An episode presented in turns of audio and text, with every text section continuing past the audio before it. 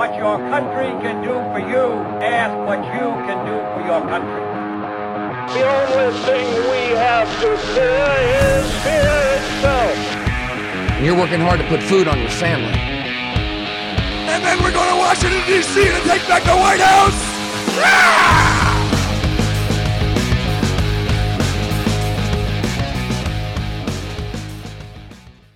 We're here with another episode of Pints and Diplomacy. We have a very special guest this episode, JD Scholten.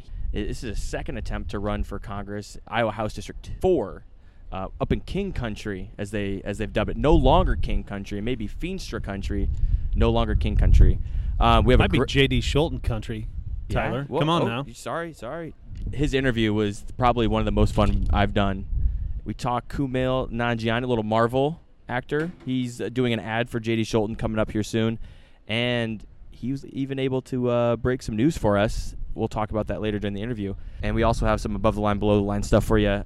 We're going to give you a brief news update on COVID and the Trump administration, as that's been in the news a lot lately. More Trump officials testing positive. White House press secretary. There are even some Pentagon officials that are being quarantined because of uh, possible exposure.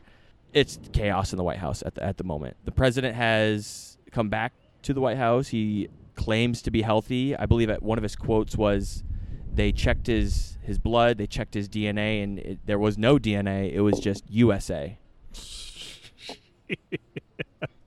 That's incredible. That's a good.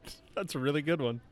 USA. Now we're back. no, USA. no DNA. USA. USA. USA. He's going to start campaigning here pretty soon, I believe. They, they won't answer the question if he's had a had a negative COVID test yet.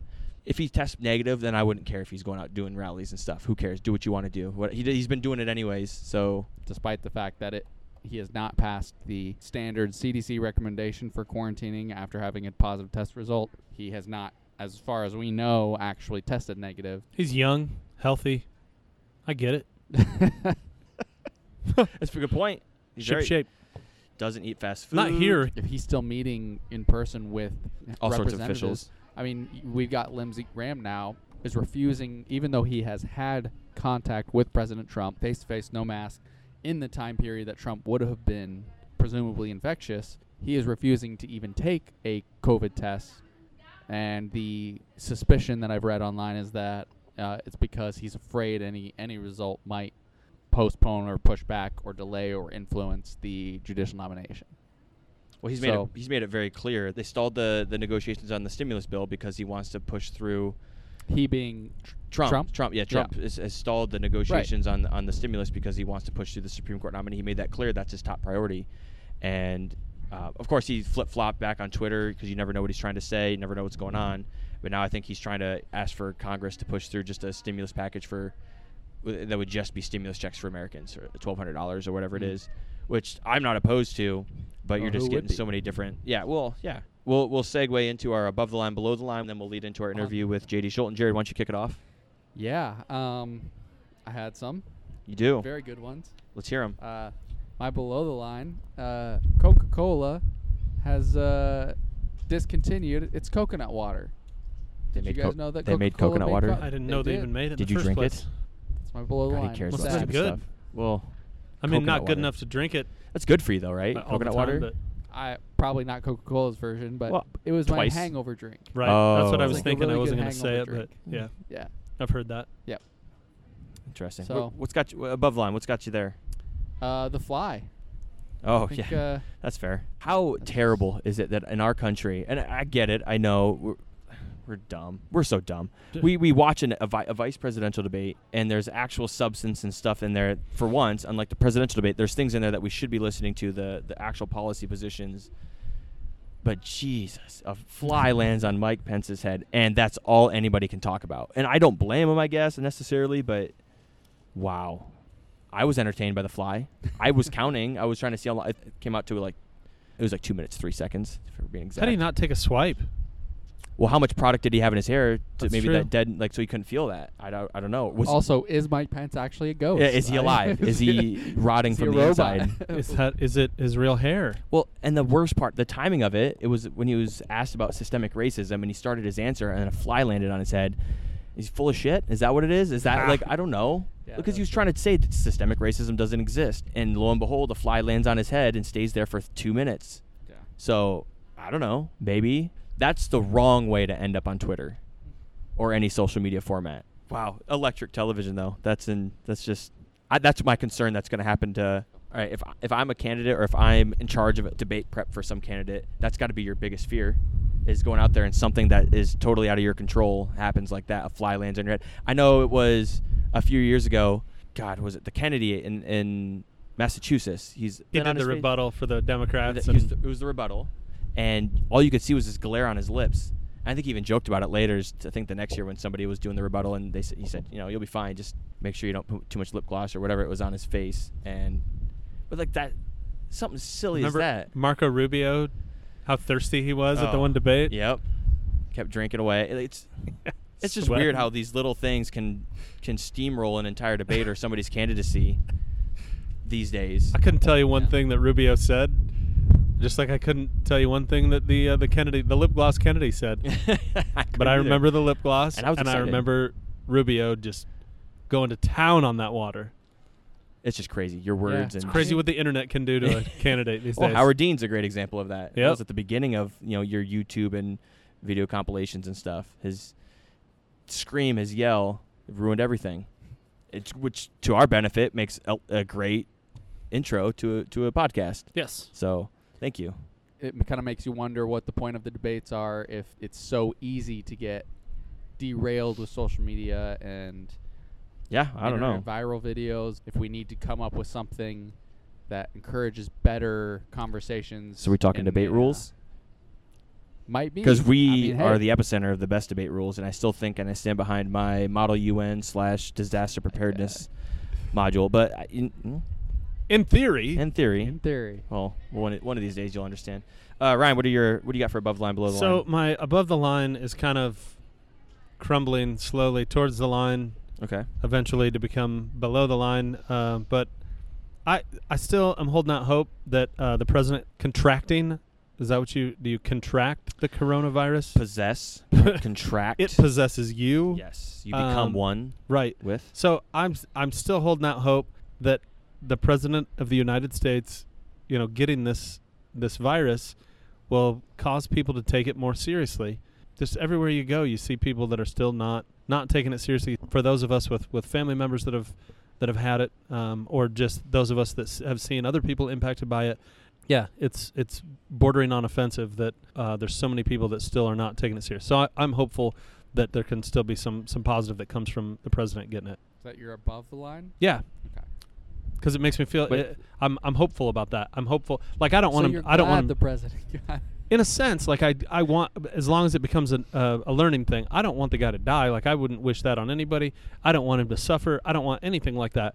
But I want I want people to take this serious. And and if this is the thing that it takes, that somebody in this the highest elected office in the land, if that's what it takes for people to take it serious, then so be it. But I, as a country, I want us to be done with this and get past it. And people need to take it serious, take proper precautions in order for that to happen. And if this is the thing, if this is the catalyst for that to happen, then that's outstanding. So be it. Yeah. Yeah. Oh, that's fair. What's where you where you below at? My below the line is that thus far I have found the debates rather uninspiring. Whether it's been obviously the first presidential debate was just was no good, and even the vice president debate, I felt like sitting through it and watching it. A question is asked, and then you see the question on the screen, and you got two minutes to answer the question, and they spend exactly zero seconds of their two minutes answering the question. Mhm. Uh, that's it's frustrating to me that like I and I understand that's always been a thing in politics, but it just feels m- so much more obvious to me now. Ryan- I'm not trying to say that there weren't moments, but like it would be nice at the end of one of these to feel confident. There, there was a time where I don't you saw some value in the other side and and you saw some leadership qualities in the other side and and I just I guess like I said uh, uninspired they've been very uninspiring thus far for me I think that everybody would agree with you.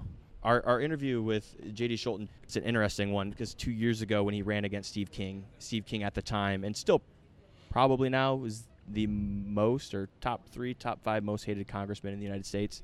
Don't even like saying his name. I think even Ray Raygun created a T-shirt uh, apologizing for Steve King. Yeah. So and it sold very well. But so JD almost beat Steve King in 2018, and I think he probably was hoping to run against him again. Hmm. Problem is, Steve King was primaried by Randy Feenstra, a state senator from Iowa. Feenstra is now running and is having a very hands-off campaign. He hasn't shown up to a debate, um, hasn't communicated with their campaign very much, and that's kind of that's kind of where they're at right now. I, I, the polling I've seen polling that sh- has shown Feenstra up 22 points. JD's campaign has shown their they, think their numbers show they're in a statistical tie. I don't know. We're we're who knows with polling anymore. So it's it's going to be a good race. It's JD may have his finger on the pulse better than anybody else. The vibe that you get from him is that he's going to be out there. I was going to say shaking hands, but he's probably not doing a whole lot of handshaking with a global pandemic going on. But he's going out there and having difficult conversations with voters, trying to sway people. And I, I think he's going to do that right up to election day. And I think it, it'll come across in the interview. He's just a really, really wonderful, wonderful guy. Like just It's a lot good guy. fun. Like, a lot of fun. I could. I, I would not be surprised if he's able to pull this off. Not surprised at all. Give him the little the the pints and diplomacy bump. Maybe we'll see if that's a thing. Probably not. Time will tell on that. We made him look. Well, we didn't make him look cool. He's just cool in general. Yeah. He was start the interview off and he's drinking drinking beer, talking shower beer. So it's yeah. Hopefully hopefully you guys enjoy. We'd like to welcome up a special guest, uh, J.D. Scholten. He is the Democratic nominee uh, running to represent Iowa's 4th Congressional District. Uh, he's running against Republican nominee Randy Feenstra. J.D. Uh, actually ran in uh, 2018 against uh, who I'm calling uh, Representative He Who Shall Not Be Named. Um, but yeah, you're a former, uh, he's a former professional baseball player and Sioux City, is it Sioux City East? Yep. Sioux City East standout. So uh, we'd like to uh, welcome J.D. Scholten to our show. Uh, thank you very much for having me. I'm, I'm looking forward to this. Uh, I was probably going to have a beer anyways about this time, and so this worked out really well. Now I can have a conversation. So, Awesome. uh, yeah. Um, so former professional baseball player. I love baseball. Uh, played at Central College. Um, Awesome. Ryan's also a big uh, baseball uh, baseball guy. Loves baseball. We talk baseball all the time. What drew you to baseball? What do you love about baseball?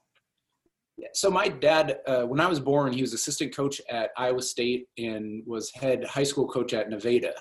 And he ended up getting the Morningside uh, job Division two here in Sioux City, and that's how my family in '84 moved from from uh, uh, Nevada to Sioux City. And I mean, growing up, if to me it was six months, six months, baseball and basketball. I'm six six. Uh, uh, I still think I'm a shortstop point guard. My body doesn't think so. But uh, um, but you know, we had really good teams here at East. My sophomore and junior year, uh, we ended up getting runner up uh, in state both times. Both times to Ottumwa. I always say I can't run statewide because I can't campaign in Ottumwa. Uh, it's still bitter after all these years. Uh, but uh, I got to play baseball for my dad, and then uh, after, after I had a chance to get drafted in my junior year, and I transferred to Nebraska and and played in my senior year there. Led the team in ERA and got to play in the College World Series. I, I just it's competing, it's being out there. There's so many little things I miss. I, I miss the smell of grass, you know, uh, on uh, on a nice field. Uh, I miss uh, pitching, giving it everything you have, and just being worn out and, and taking a shower, having a beer in the shower. You know, I miss the uh, camaraderie, like just But just so you're on the record, get you on the record saying you are pro shower beers. oh, definitely. Definitely. It's it's one of the biggest things I miss about uh, you know uh, getting a good uh, faucet that just like blasts you and and I mean as long as it's beer I don't care what it what kind Uh, what you're a pitcher, six six. What's the hardest you ever threw? uh, clockwise 93 I was a sinker slider guy and so uh, I can't throw a ball straight to save my life and and the more I threw the more movement I would get so uh, I would I, I would tend to get used a lot. I would still have a lot of success. So I, I don't know how much you followed us, but uh, last year at uh, uh, the state fair, I saw a, a miles per hour thing, and I was like, I haven't touched a ball other than a commercial in a couple of years. So I was like, I'm going to see what I can do, and I got six. I had six balls, and I ended up like first one was like 67. I'm just like, oh geez. But then I ended up hitting above 80 and I won like this big old minion, like like huge, huge. And so it, what was funny is that was when the caucus was happening, and so at the state fair, there's like 10 presidential candidates there, it seemed like that day. All this news media. I'm walking by uh, Governor Steve Bullock out of, uh, out of Montana with this big old minion that's yellow as can be and big as can be. And all this news media is like, what the heck? And so, uh, so I got a little bit of press on that. But, but when the shutdown happened uh, in March, I, I, immediately bought a couple dozen balls and a net, and I, my goal was to hit 87 in the equivalent of what the state fair would be. That was actually going to be one of my questions. Okay. Was did you did you get to 87? And I know you were trying to get there. Did you make it? So uh, I ended up going down to a facility in in Johnston, and I can't remember the name of it, but I want to give them a shout out because I'm very grateful. Uh, Sean Murphy uh, and Tim Flattery from uh, uh, Moonlight Graham show uh, they they helped me out a lot. Um, and so uh, we, I get down there, I I drive the RV down there, and um, uh, we had a bunch of meetings and stuff in Des Moines, so we kind of worked it in. Uh, I start getting loose a little bit. I'm like, oh, I don't know, I th- think I feel all right. And then uh, we start doing it, and I'm giving it everything I have, and a lot of 84s. So then the guy who's there is like, well, get up on the mound because if you have that downward angle, maybe you can get a few more we say same thing uh, 82 to 84 and but still movement though just it's natural. And then um, i get off 86.1 86.1 86.1 we hit it like five times. I'm worn out. It's probably about 40 to 60 pitches in. I like just sweat.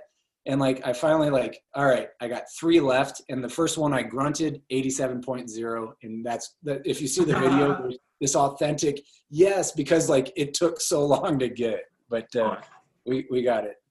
I actually um, played. I still play. There's a 42 and over league, um, and we like we play Indianola. We play in uh, Urbandale. We play in Slater. And Murphy actually Murph play. I play on Murph's team. Oh, And awesome! So I don't know. It, this might be an opportunity for you to get back involved. Um, so I, I- got two years, right? Yep, two years. So I just turned forty. So you know what? I would love to do it. Oh man, I'm like, this would be huge. This would be a good get for us. We got, we're trying, we keep getting beat by the same by the same team. Uh, Yeah. No, I was. So am I obligated to play with Slater because they're the team in the district? I don't, there, I don't think, I think I reached out first, so Okay. you get dibs. Do dibs, yeah, we go by dibs in this league. okay. But yeah, no, I'll have, I'm, yeah, I will have somebody get a hold of you. Sounds good. Sounds good. Um, I'll, I'll- I'll segue into a question here. You ran in 2018 against Steve King.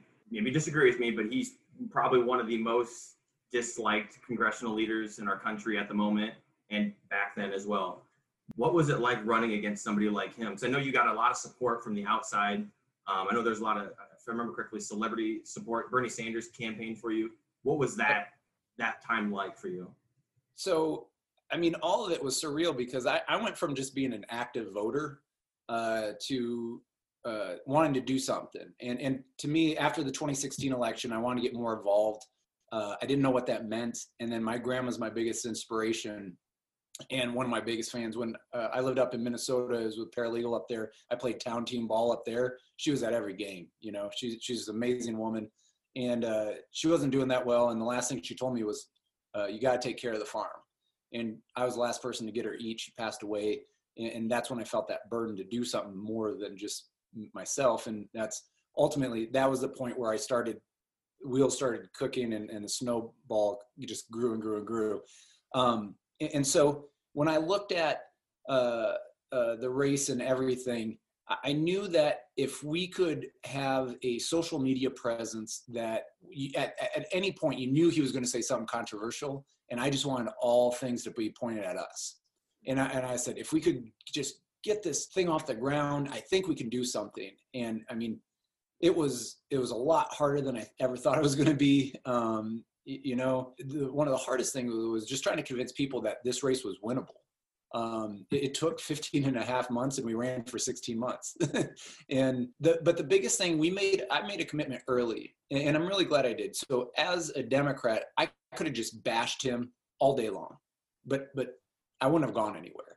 Instead, when we went town to town, and I went to all 39 counties last time, uh, all uh, three, at least three times, most of them a, a lot more than that. And I wanted to make sure we stood for something and not just we are anti-King. I think that's one thing that a lot of Democrats right now, there's a lot of anti-Trump. We got to be way better than that. Like just getting rid of him, that's that shouldn't be the goal. Our goal should be things like universal health care. Our goal should be uh, uh, raising the minimum wage and, and, and creating uh, income equality more and, and, things like that. And, and having these ambition and these goals and saying, hey, this is where we want to go. This is where we want to take this nation. And that's that's where uh, we made that commitment. And I think that was a huge part of our success, uh, getting out there to the people and, and saying like, I'm just not anti Steve King. I'm for something. And I think that was a huge part of our success. So you you were talking about how you got into politics, and you mentioned some of the stuff you love about baseball, the competition, camaraderie. Do you find any parallels now that you are kind of integrated into the world of politics? Do you find any parallels to what you your experiences in baseball were? Yeah, I, I guess running as a Democrat in Western Iowa, it's like being a visitor the entire time. no, um, uh, I mean, it, it's in similar. I will say that baseball was the best job for to prepare me for this because this is a grind. I mean, and if you don't have it in your heart, if you don't have that, you know, you wake up and I, I, uh, I think I was watching something on Kobe Bryant, uh, or or no, no, no, it was it was uh, I think the Last Dance, uh, the Jordan. I mean, that was awesome, and, and to see that competitiveness and I, I think there was some comment in there that if you don't wake up and love the the hard work, the training, then then you're in the wrong profession. I, I can already tell how you do appeal to some of those Western Iowa Republicans because you I mean you're saying a lot of things that they they will agree with. So, I mean a lot of a lot of the platform of the left actually does kind of resonate well with with some of those I mean Trump Republicans. I well, I can't be, go ahead. Well, I was just going to say when you just when you talk about issues, you know, and just focus on the issues. Uh, that's yeah. that's that's it. What were you going to say? I, I caucused for Elizabeth Warren, and I I've heard of her. she follows you on Twitter, actually. so I got my eye on that. Um, I I knocked on a lot of doors, and I ran into like at least twelve or fifteen probably different people who voted for Trump in 2016, but were willing to caucus for Elizabeth Warren because they loved her anti-corruption stuff, and, and it, she made sense. It was common sense stuff. So I yeah, I, I see why you resonated well with those voters. You know, it, it's and it gets back to uh, I overlap a lot with Senator Warren, um, and it's that prairie. Well, she, she's not from. Well, she's I guess she's from Oklahoma, but but uh, it's that prairie populism and that style of politics. It used to be strong here in the Midwest, and and like now. Uh, there's only just a handful of us left, like Tom Harkin, uh, Paul Wellstone, Berkley Bedell. They used to be uh, a certain type of uh, Democratic candidate that would appeal across the board. And, and, I feel that's being lost, and that's a huge part of why I decided to run. Uh, also, uh, uh, you guys got to give me your your um, addresses, and I'll mail you. Uh, we have campaign baseball cards. Oh, oh yeah. Nice. So I'm, I'm not saying that we ripped them off of 1989 Topps, but they look similar. Um, but on the back, we have our campaign promises and the the five promises the first two are not issues based it, it's i wins over political party two is i'll always show up and i feel like that's the bare minimum you know have this engagement you know you may disagree on everything but but i'll show up and listen um, and then the three four and five is what we talk about fix fight and secure fix healthcare fight for an economy that works for everyone and secure a democracy because special interests are dictating it but yeah you know do you know who the last democrat to win in the fourth congressional district in iowa was it had to be Burke, didn't it? I mean, well, so he was the. it's changed over time. Sure. Yeah. So I don't know who was the. Uh, if it was the fourth, let me guess here. It had to have been either Harkin or Neal Smith. Neal Smith. There you go. You got it. Yeah, that's impressive. That's I had no idea, and I saw his name and I looked it up, and I was like, oh, he has Neal Smith, the the wildlife refuge over in Prairie City. I was like, oh my gosh, makes sense. He's still alive. He's 100 years old. Yeah. He uh uh he he doesn't really do much politically anymore. But last last cycle, he came to one of my events, and uh, and I guess he hasn't contributed, or he, he, hardly ever contributes, and he contributed to my campaign. So it was very uh, meaningful to me. So in in 1984, uh, 90% of the district uh, was represented by Democrats. uh, uh, 80% was Harkin and Berkley Bedell, and then 10% was was Neal Smith. Oh, okay. Uh, Ryan, you're you got one. Well, yeah, you were talking about uh, how much time you spent um, in all the counties in the district. Um, what's and just showing up, having that conversation. What's the the the most pressing issues for the folks in your district? you know, it, it didn't matter if it's Sioux City or a farm out outside of Boxholm or, or anywhere in between. Uh, whether we met with workers or farmers or, or what have you, uh, elderly, young, healthcare is the number one issue. And the reality in this district is almost every gas station I stop at in, in my RV, um, there's usually a donation box for someone who just got sick or someone in the hospital, and the amount of GoFundMe's, the amount of uh, pancake breakfasts. We are the wealthiest country in the world, and yet we have to beg to pay for medical expenses. And, so uh, that, I mean, that's it. I mean, you look at the backbone of this district. It's uh, health. I mean, sorry, it's um, agriculture and it's small business, and both of them don't have good options right now for healthcare. And so then, what's what's the answer then? I, I say universal healthcare. Uh, I think it's going to take steps to get there. Uh, the next most logical step is a robust public option, and and then uh, the things we have to make. And I think if we do it right, it will lead into universal health care. No, so we got to protect pre-existing conditions. Uh, we got to protect and expand both Medicare and Social Security, and then we got to get prescription drug uh, prices just to be reasonably priced or pricing everybody out. Yeah, I can speak to uh, speak to that. My when I was a probably like a sophomore in college, my dad herniated a disc in his back, and had to have surgery. Two, we had to file for bankruptcy. I remember my parents going through that whole bankruptcy process, and it was exactly like they always explained when um, you know Obama was pushing for the Affordable Care Act, is that people shouldn't have to file for bankruptcy just to receive treatment. And I I agreed with it, but I never really lived it until my parents had to file for bankruptcy. You um, you got to tell that story, man. Uh, that that I mean, seriously, if uh, I I have a couple forums coming up and, and, like I so so much of our campaign is hearing stories and going out and just listening. And like I will take that story and, and use it at my next forum because you know people need to hear this stuff because the minute you say that you hear other people like oh yeah that happened to uh, Uncle Tommy or, or or this or or or my cousin Susie and, and you hear these over and over again and it just I, I think that's what politics should be more of just like hey if we all have these issues uh, because I heard this issue at this county, and and just seeing the head nods here, like I, I think that's what politics should be more and more of. Yeah, and it's it's almost like we live in a society that is struggling to be empathetic because they don't care about any issues until it's personal to them. Same with same with something like that, or whether it's student loans, or even we've talked several. We talked with Rita Hart about this. Um, COVID. You know, you don't really believe in COVID, or maybe even care about COVID until you have to get tested for it or you know somebody that has it or you yeah. lose a family member to it i was a history major and one of the things i learned our professor said statistics don't bleed and and that like I, it always stayed in my head but i didn't really use it until politics and so like i can rattle off uh, like 97% of americans believe blah, blah blah all this stuff i can rattle off these numbers but then when you talk about some something specific that happened to somebody you know or some a, a story, that's that's where you get people. And I, I learned that fairly early on in the campaign last time. And, and like so the example that we used in history was like you could say 25 million Russians died in World War II. I mean that's a huge number, but like if you don't know any of them, it's just a number. But if you heard heard about uh, uh, Vladimir or whatever, I don't know. Uh, and like they, there's a whole story behind it and him having a pitchfork or something. I don't know, just making that up. but, uh, that, I mean, that's the point. Like you, when you personalize it, hear that story, that's how you connect with people. And, and I think the other thing is in the past, I don't know, five years, maybe decade, I love comedy and I love stand-up comedy.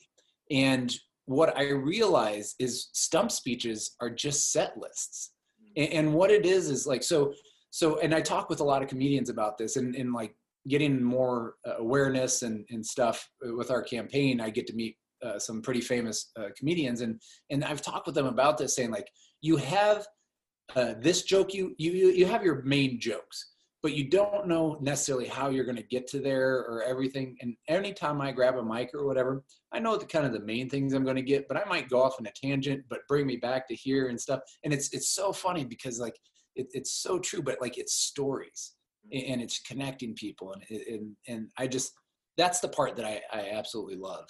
Literally just described my interview strategy. I just got a lot of stuff here, my main my main points, and I'll I'll figure it out. You said you uh you met a lot of famous comedians. Who's who's like I don't want to say who's the most famous comedian, but who's a comedian you met that was like a really surreal experience where you're like, oh my gosh.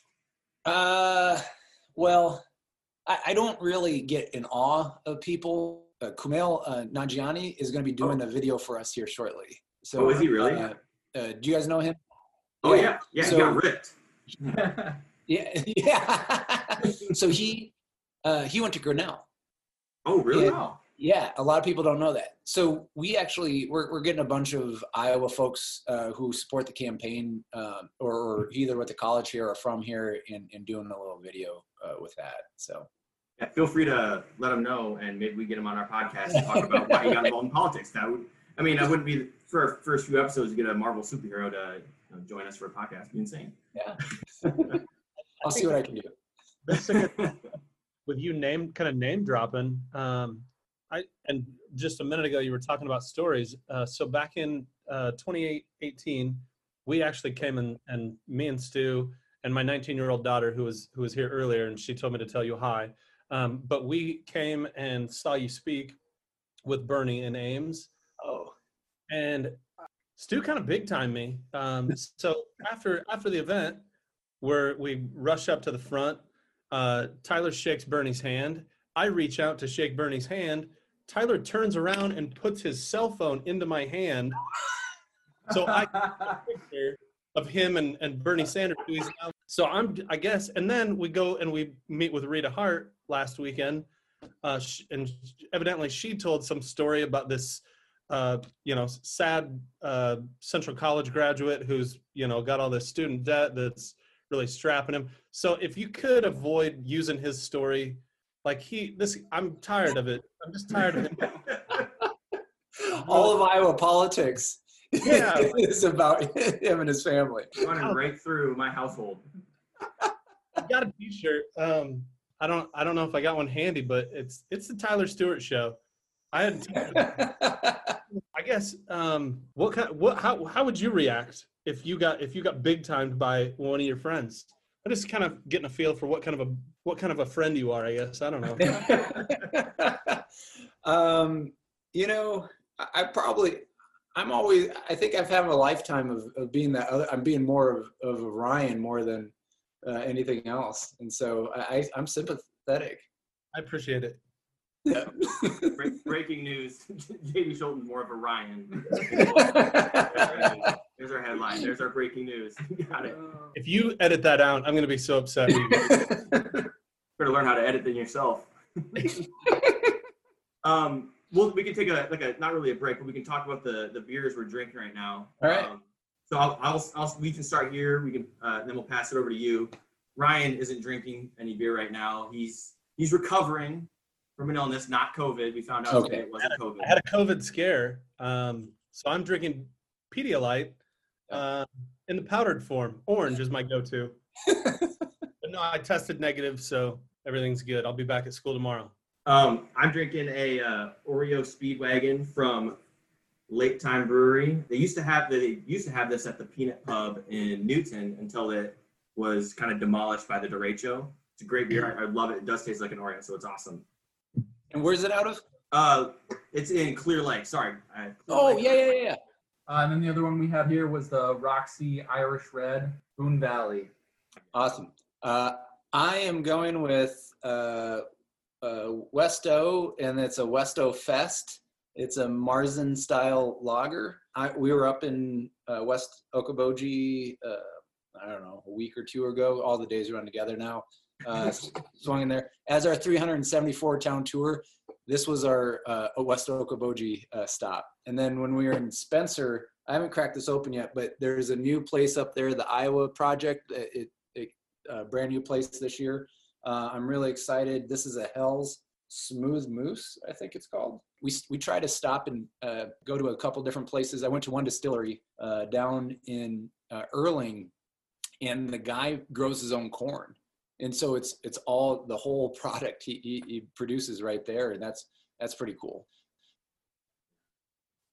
That was one thing I you, you talked a little bit about the challenges of being in politics, and you also are sort of a not necessarily a unique case, but um, not necessarily a standard politician, not just in your background, but you came out of sort of nowhere and didn't have a lot of backing, got a lot of success really quickly, and I think especially right now, the from you know talking to people my age, a lot of people are very frustrated with politics and especially young people probably don't not a lot of them really have the desire to get into politics Right. so do you kind of have a message for those people who and obviously you're someone who probably support people getting involved as much as possible so Yeah. um, what's your message to those people you know, I think everybody has a role to play, and um, I, I mean, I just had a unique opportunity in.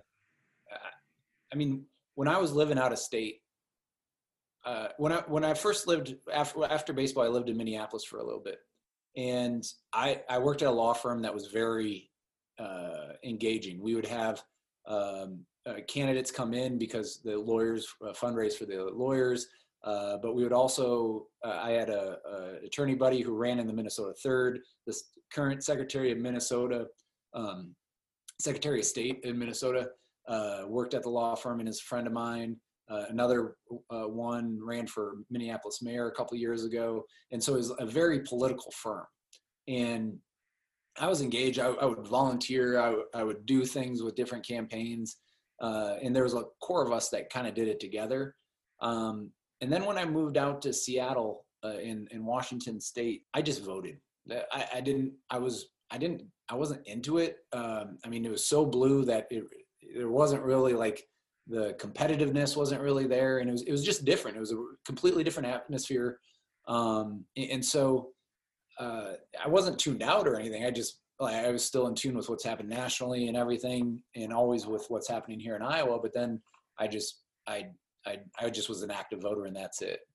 And, and then uh, one of the things that really shaped me was okay. So there was it was like a month, month, month, and so my my uh, visiting my grandma at Thanksgiving. A month later, she passed away, and then the months later was the inauguration. The next day, I'm in Seattle and I went to the Women's March.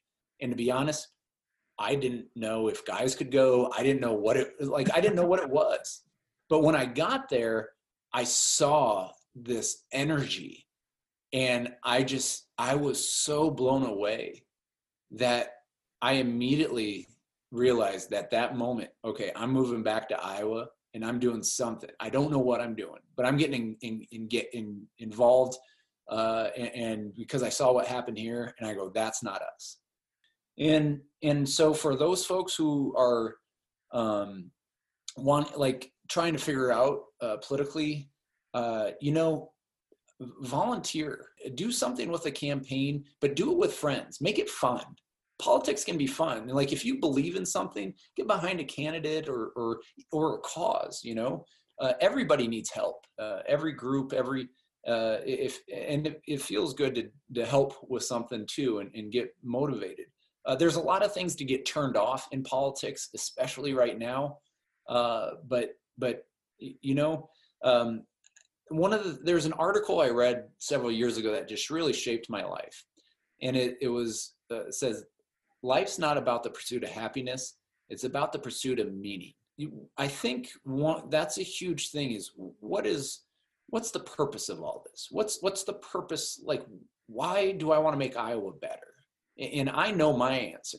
Why do you, why do you do all these things? And or why don't you? And and I just challenge everyone to to really just find your passion and, and that's I, I think that's kind of it um, this is going to kind of backtrack a little bit so we've seen trump's way to avoid discussing the issues is to to during the debates was to interrupt and um, insult pence avoided answering questions um, or he would just avoid the question and ask her a completely different question um, your opponent's taken a, a pretty bold strategy um, by just not uh, not showing up for the debate. I think I, I heard you basically. I I believe you referred to it as a as a job interview, and he no showed the interview. So Yeah. again, bold strategy. But do you think is he avoiding to to avoid losing you know losing those points, or why do you believe he's avoiding it? I mean, it's clear that they're just banking on the fact that their the registration numbers are in his favor, and they just feel that um, they they just can ride the coat uh, tails of the top of the ticket. You, you know, we have built this campaign to really, I mean, literally tonight. I before this, I was on a Zoom with Republican women, and there was a a Republican woman who our organizers reached out to a, a woman, one particular woman who who said, "I'm voting straight red, but I'm willing to give your guy just a listen." After after the event, she texted my organizer. She said, "I'm in," and, and you know, it, it's stories like that. Like if I can get in front of enough people, we can win this race. And that's what we learned last time. It's just how do you do that? How do I get that message? Because our policies are are way better. We don't even know what his policies are. His his agriculture policy page is like three sentences. And, and like right now, we have a depressed ag economy, agriculture economy, with our farmers with their backs against the wall. They need some some damn solutions. And like that's it's a joke. This is the second most agriculture producing district in America.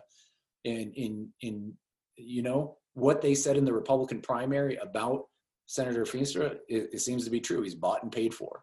So he was asked to run by a lobbyist, and and like I don't even know if I know a lobbyist, you know. and, and so like so it, it's it's a clear contrast, and and so this is could be a great example in political science of what a grassroots campaign can do compared to against like an establishment campaign that's just banking on on numbers. So our last question, uh, not really a question, but it's more to you of, of how you want to handle this. Undecided voters in the fourth congressional district, what is your elevator pitch, your 30 second, hey, come vote for me? Okay. And then after I'm done with this, you're gonna have to tell me, am I the best uh, person you've had on here, or or? We'll, we'll, we'll share that with, we'll share that with you. Yeah, yeah. I'm just kidding. I'm not that that uh, egomaniac. Um, so 30 seconds. So I would hand them a card, and I would say, you know, I don't know where you're at politically, but at the end of the day, it's about showing up and it's about representing Iowa over anything else, and that's what I represent. And when you do talk about issues, it's fix, fight, and secure. Fix healthcare, fight for an economy that works for everyone, and secure our democracy because at the end of the day, no matter what I vote on, I am going to show up to where you live or within a, a few miles of where you live, and you can hold me accountable. That's my pitch. Thank you so much. We'd like to thank our guest, JD Scholten, for, for dealing with us and putting up with our shenanigans. Um, it was, you were a great guest. We loved having you. That was so much fun. I mean, I hope we can do this again sometime. That was fun. Hopefully in person next time. Um, but yeah, this is this was great. Thank you for joining us. Okay, can I leave you with one thing? Yes. And it, it's the best advice I got last cycle. And it, it was from a gentleman who's from across the river in South Sioux City, Nebraska. He passed away last summer, uh, but he was a family friend. He was a member of the Winnebago Nation. Uh, he was an activist. And, and he, when I first started, when no one thought I had a chance, he goes, JD, what you need to do, you have to get uncomfortable. And once you get uncomfortable, you have to get others uncomfortable. So my challenge to you three, if you want change, get uncomfortable. And we only have a short window to get uncomfortable from now until the election. So thank you for having me on. And uh, uh, let's let's let I'll win, and we will do this again next cycle. Absolutely. Thank you. All right, we're back from our interview with JD Scholten. Uh, that was it was very interesting, very entertaining. A lot to unpack there. Uh, so we're gonna we're gonna go through our takeaways quickly. Um, we'll we'll pass over to Ryan. He can start with the first takeaway, and he can share what he thought was kind of a, was interesting from that interview. Yeah, I think um, the whole thing really was was was really really good. Um, I really enjoyed that one a lot. Um, I mean, they've all been great, but like, just what a what a what an interesting guy. Um, easy to easy to relate to. Um, I, I really enjoyed uh, the the baseball aspect of it too. Um, I thought it was really cool when he brought up uh, the the missing the shower beer. I thought um, like that just kind of blew my mind. Like what a normal like what just a normal dude. Like it's it's very shocking when these people that we um, I don't know we admire and and kind of I, I don't want to say put on a pedestal, but in a sense, you know, we, we look up to them and admire them, and um, to see that they're just normal normal people like us. Um, that's really really really cool. And I thought um, the moment he said shower beers, I I almost kind of I think about it now and I'm questioning like that was what minute or two into to our interview. That was the first question. Yeah, he looked at what he had to peg. The moment he saw us, he pegged us as people he could share that information with. So I don't know if that says a lot about us or him, but yeah, that moment he said shower beers, I knew we were in. I knew he was going to open up and be a cool guy to interview. So that was that was spectacular. Jerry? Yeah, and I mean, not to like kind of nerd out, but like he's he really is kind of an inspiring guy. I mean, he's optimistic, but not in like a insincere sort of way. Uh, he's just very real, but has you know good things to say about. It kind of makes you feel like you, you get off the phone with him and he like you feel better about things. You know, this even the state of the world, even though he's not like oh it's all rainbows and unicorns, it's still like you feel better about how things are going. my takeaway, what I thought was interesting, and I mentioned it to him, was I think I said something to the effect of, I can understand and see how you do appeal to some Republican voters because you are sharing, you are saying things um, in a certain way. They're Democratic beliefs, but you're saying them in a way that's going to relate to these voters because, you, Ryan, you said we put politicians on a pedestal and then we start labeling them with left and right terms. And I think it's easy to lose sight of what their actual core policy beliefs are until you actually sit down and talk policy. And once you do that, I think a lot of people start to realize, yeah, I agree with that. Hold people accountable, our politicians accountable, get get money out of politics. Everybody kind of agrees with that, and that's a very large uh, Democratic platform. It's probably a Republican platform too. I would like to think all the bickering and hate and all that stuff from from the left and from the right gets all, all that message gets lost. And I think he does a good job of pointing. He, he did point it out, and I think he does a good job of those things. And I think that's probably why you know in 2018 he came within three percentage points of beating Steve King. Granted, sorry, he who must not be named. Uh, he was not very well liked, and I mean when Mitch McConnell doesn't like you, or sorry, sorry, scratch that. I'm sure Mitch McConnell doesn't like him, but when when uh, Kevin McCarthy uh, doesn't like you and he strips you of your committee assignments, that that says something you really messed up, and, and especially in today's Trump Republican Party, you really really messed up.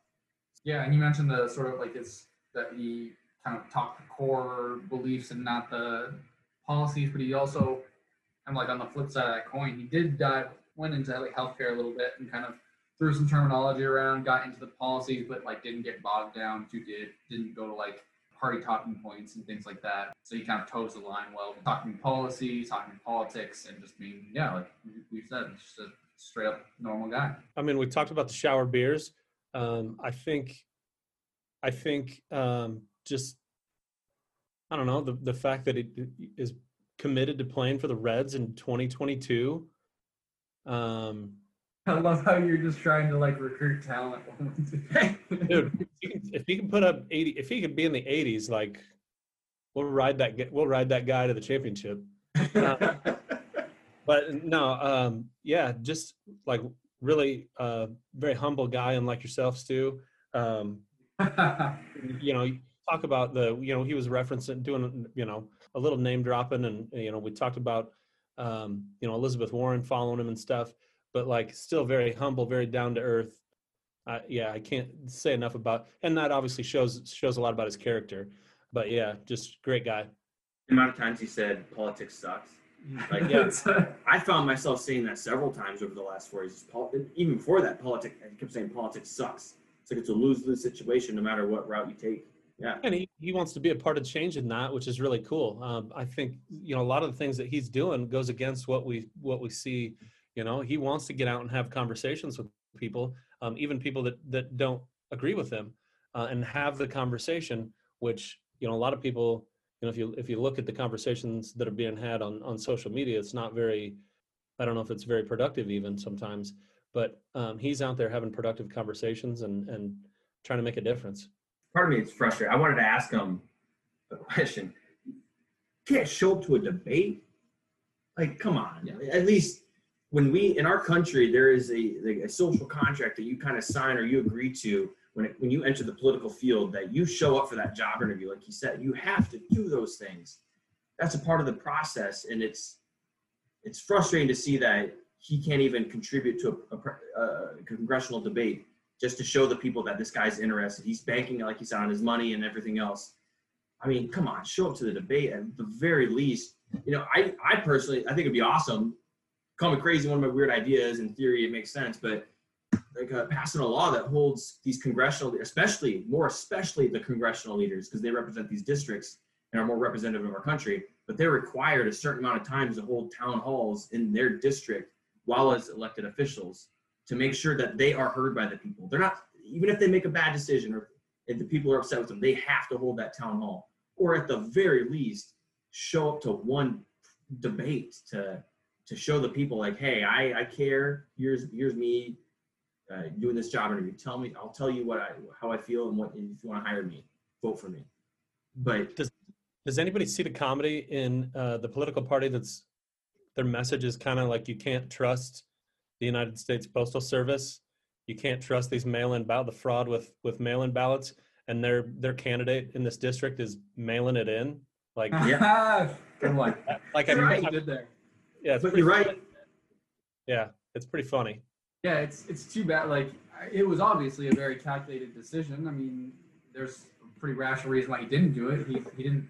He had much less to gain by showing up than he potentially could have lost by performing badly against JD, who obviously knows his stuff.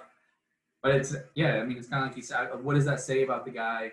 You know, when he's supposed to be there representing us, like right now, one of the huge issues that I see, like not just the amount of time they're supposed to be there, but the record of most of the I don't know about on the uh, state level, but congressmen, senators, representatives not showing up for vote. Like the standard of what you have to actually contribute once you're elected is not very high.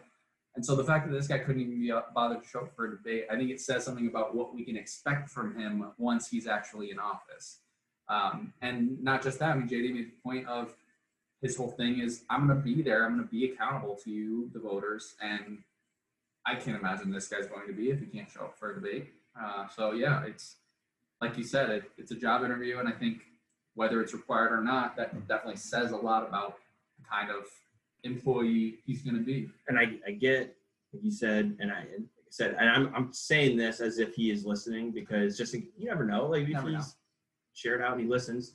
I'm not, I've, I've not bashed your, pol- I've not bashed your policies or anything because I don't know your policies through and through. I know you're a Republican, um, State Senator Feenstra, but what I'm saying is really, we have this agreement when you when you enter that political field that you are uh, that you you have some sense of accessibility and and voters feel that through you know town hall meetings. And I know those are limited right now especially with COVID but it's but they also feel that through presidential debates. And so if we want to have this feeling that our democracy is something that we can impact as an average voter and that we have a say in then you need to show up for those things so that way our democracy is still something that's realistic and attainable for um, everyday Americans. They need to know that this system can work for them. And when you don't show up for the very basic bare minimum of a debate, then they're going to lose that sense of, of civic duty. There's no reason for them to show up to the polls if you can't show up for the debate.